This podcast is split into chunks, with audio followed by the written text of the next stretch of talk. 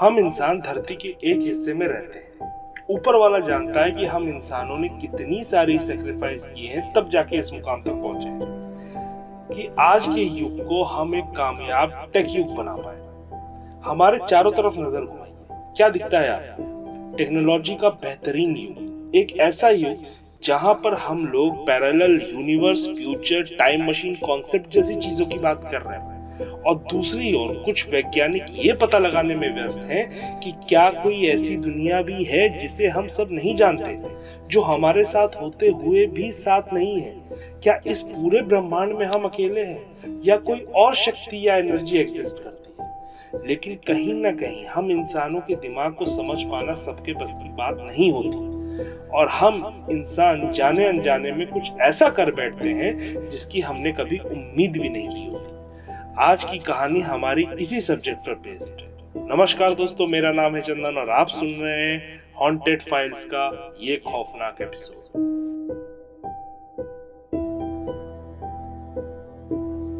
बुरारी कांड के बारे में हम सबने सुना हुआ है। क्या आपने नहीं सुना? अगर आपने नहीं सुना तो या तो आप मज़ाक कर रहे हो या फिर मेरी टांग खींच रहे हो। बुराड़ी कांड मानव इतिहास का सबसे बड़ा क्राइम है। जिसमें ना ही विक्टिम बचा और ना ही सस्पेक्ट चलिए कोई बात नहीं, शुरू से शुरू करते हैं। राजस्थान के नारायण कौर की ज्वाइंट फैमिली पिछले 20 सालों से दिल्ली में बुराड़ी के संत नगर इलाके में रहती थी। इनमें बड़े भाई की जनरल स्टोर और छोटे भाई का प्लाईवुड का बिज़नेस था। परिवार शिक्षित था और उन्होंने कुछ समय पहले ही अपने घर को रिनोवेट करवाया था। उन्होंने कोई लोन तक नहीं लिया था। मतलब ये कि वो किसी भी आर्थिक समस्या या दबाव से नहीं गुजर रहे थे। दोनों भाइयों में दोस्ताना व्यवहार था। परिवार की ही लड़की प्रियंका की सगाई हो गई थी और फिर कुछ दिनों में शादी भी थी ये परिवार काफ़ी ज़्यादा खुश था। बिल्कुल सही सुना आपने ग्यारह लोगों की फैमिली खुश थी। इस परिवार ने कॉलोनी में एक परफेक्ट ज्वाइंट फैमिली का एग्ज़ाम्पल सेट किया था। लेकिन एक जुलाई 2018 को इस परिवार के टोटल 11 लोगों ने सामूहिक आत्महत्या कर ली। मैंने कहा था ना आपसे, इंसानों के दिमाग को समझ पाना नामुमकिन है।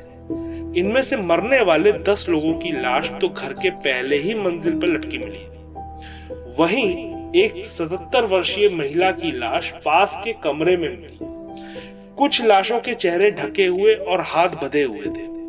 जिनमें दो नाबालिगों को मिलाकर सात महिलाएँ और चार पुरुष थे। लेकिन इतना खुशहाल और समृद्ध परिवार आखिर खुदकुशी कर, कर कैसे सकता है? पुलिस को शुरू से ही बुराड़ी केस में गड़बड़ी लगी। तो उन्हें लगा कि परिवार ने खुदकुशी नहीं बल्कि इस परिवार का मर्डर हुआ है। इसलिए केस सीधे सीबीआई के अंडर चला गया। जब इन्वेस्टिगेशन हुई तो सीबीआई वालों ने बताया कि 17 जून को नारायणी के पोते की सगाई के लिए पूरा परिवार इकट्ठा हुआ था। 30 जून को रात को 8 बजे भुवनेश ने प्लाईवुड की दुकान बंद की और घर पहुँचा। 10 बजे दूसरा लड़का ललित भी अपनी दुकान बंद करके घर पहुँचा। 11 बजे ललित ने अपनी बहन सुजाता को कॉल किया। 30 जून की रात को घर के बच्चे और कुछ बड़े लोग मिलकर काले स्टूल खरीद कर लेकर आए थे, जो कि सीसीटीवी में दिखाए, देखा जा सकता है। इन्हीं का उपयोग आत्महत्या में किया गया। एक जुलाई को सुबह दुकान ना खुलने के कारण पड़ोसी उनके घर पहुँचे और उन्होंने सबकी डेड बॉडी को लटकते हुए देखा। साढ़े सात बजे पुलिस को फ़ोन आया और टीम जगह पर पहुँची, जिनमें इंस्पेक्टर एमपी भारद्वाज, मनोज कुमार और एसपी थे। बारह बजे मुख्यमंत्री के मौका मुआयना के बाद एक बजे तक सभी पोस्ट शवों को पोस्टमार्टम के लिए भेज दिया गया। पुलिस और सीबीआई को लगा ये खुदकुशी। है तो उन्होंने कॉलोनी में सबसे पूछताछ की। सबने यही बताया कि ये परिवार किसी भी हालत में खुदकुशी नहीं कर सकता। इनका परिवार कहीं से भी किसी भी एंगल से दुखी नहीं था। सब आपस में बहुत ही ज़्यादा हिल मिल के रहते थे, कोई वाद विवाद नहीं था तो खुदकुशी का कोई सवाल ही नहीं पैदा होता। जैसे जैसे इन्वेस्टिगेशन आगे बढ़ती जा रही थी, वैसे वैसे परत दर परत एक एक राज के ऊपर से पर्दा उठता जा रहा था। पुलिस को एक हाथ से लिखा हुआ लेटर मिला था, जिसके अनुसार ये धार्मिक या किसी आत्मा के बुलावे पर किया गया था। उस वक्त तो पुलिस ऑफिसर ने कहा कि इस बारे में खोज की जाएगी कि परिवार किसी तांत्रिक के वश में तो नहीं था, या फिर किसी का उन पर कोई गलत प्रभाव रहा लेकिन बाद में इस दिशा में पुलिस को सबूत पर सबूत मिलते गए। फैमिली की बुराड़ी में एक एक ही बिल्डिंग में घर और जनरल स्टोर है। पुलिस के अनुसार हर सुबह उनकी दुकान छह बजे खुल जाती थी। लेकिन उस दिन ऐसा ना होने पर दुकान पर दूध देने वाला पड़ोसी के साथ उनके घर पर गया। उन्होंने सभी को लटका देखा और पुलिस को इन्फॉर्म कर दिया। पुलिस के अनुसार घर में किसी तरह की चोरी या लूट के निशान नहीं हुए। ना ही कोई कई कीमती सामान चोरी हुआ। ना किसी भी लाश के साथ ज़बरदस्ती के कोई निशान दिखे। हाथ से लिखे पत्र और डायरी के कारण ही पुलिस को लगा कि परिवार कोई तांत्रिक क्रिया कर रहा था या तंत्र मंत्र के प्रभाव में था। वास्तव में शुरुआती जाँच में ही इस बात की पुष्टि हो गई थी कि ललित में उनके पिता की आत्मा आती ये बात रिश्तेदारों और कुछ पड़ोसियों ने भी मानी। ललित अपने पिता के आदेश के अनुसार ही सारा काम किया करता था। उसकी आवाज़ चली गई थी जो कि वापस किसी चमत्कार से ही लौटी थी। उसके घर परिवार की तरक्की भी पिता की कृपा से ही हुई थी। प्रियंका की सगाई नहीं हो रही थी, वो भी ललित के पिता के दिशा निर्देश से ही हुई थी। इनमें से कुछ बातें ललित की डायरी में भी लिखी गई थी। ललित एक डायरी मेंटेन करता था, जिसमें उस दिन पिता और भगवान को धन्यवाद देने के लिए एक अनुष्ठान का आयोजन करने का लिखा गया था। इस अनुष्ठान के बाद सबको अपने हाथ बाँध कर लटकना था। यह भी लिखा था कि इसकी तैयारी पूरे परिवार ने मिलकर करी थी, जिसे पुलिस ने सीसीटीवी के फुटेज में देखा और प्रूफ मिल गया। ललित का दावा था कि आखिरी वक्त पर पिता आकर उन्हें बचा लेंगे सबने एक दूसरे के हाथ बांधे थे और नारायण देवी ने इससे पहले पूरे परिवार को खाना भी खिलाया था।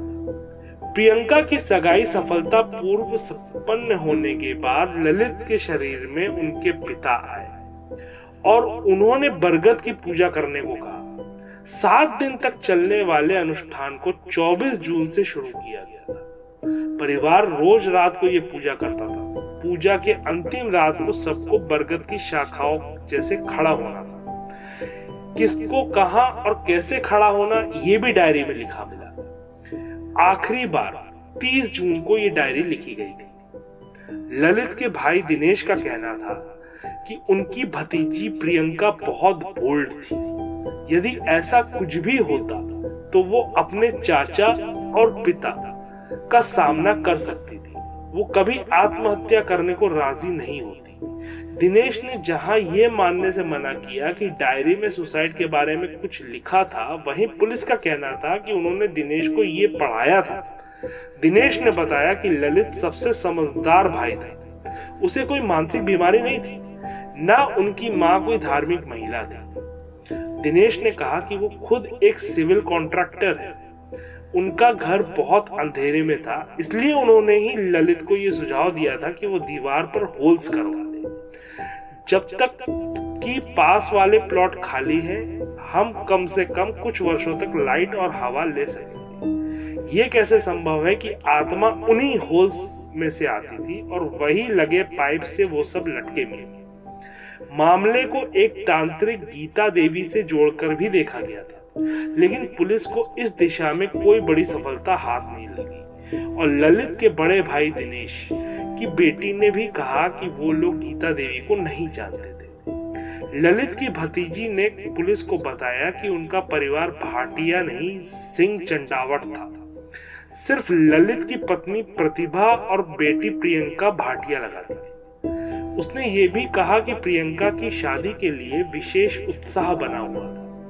आम परिवारों की तरह उसके सभी भाई बहनों ने मिलकर एक व्हाट्सएप ग्रुप बनाया था और घर में कोई भी मोक्ष वाली डायरी नहीं मिली थी। उनके घर में सिर्फ़ भगवत गीता और रामायण थी। विशाखा ने पुलिस को यह भी कहा कि वो अपने भाई के साथ दादी के घर पर 11 जून से 19 जून तक रुकी थी और कई बार वहाँ आती जाती रहती उसने कभी नहीं सुना, ना देखा कि ललित के पिता की आत्मा उनमें आती यदि ऐसा होता तो वो एक बार तो देखती या सुनती इसके बारे में। प्रियंका ने स्टूल खरीदने की बात पर भी कहा कि उनकी काकी ट्यूशन पढ़ाती थी। संभव है कि उन्होंने बच्चों के लिए स्टूल खरीदे हो। प्रियंका ने अपने चाचा की आवाज़ लौटने पर बताया कि प्लाईवुड की दुकान में आग लगने के कारण उनकी आवाज़ चली गई थी, जो कि काफ़ी इलाज के बाद ही लौटी। दिल्ली के बुराड़ी के संत नगर इलाके में रहने वाले परिवार, जो कि साल 2018 में अचानक से खत्म हो गया, उस दिल दहला देने वाले बुराड़ी कांड का नाम सुनते ही आज भी बहुत से लोगों के मन को छल्ली कर देता है। इस पूरे प्रकरण पर जहाँ देश अचंभित है, वहीं मनोचिकित्सक भी हतप्रभ है। डॉक्टर्स का कहना है कि पूरे परिवार के आत्महत्या के मामलों में वो परिवार समाज से बहुत पहले ही दूरी बना लेता है। उनकी तरह कभी नहीं देखा गया कि कुछ भी ऐसा करने से पहले सगाई की खुशी में कोई नाच रहा हो या अपना फ्यूचर प्लान कर रहा इतने शिक्षित और समझदार लोगों के परिवार का माइंड वॉश कभी कोई एक आदमी नहीं कर सकता। अगर आपको ये कहानी पसंद आई तो लाइक शेयर और सब्सक्राइब ज़रूर कीजिए तब तक के लिए जय हिंद।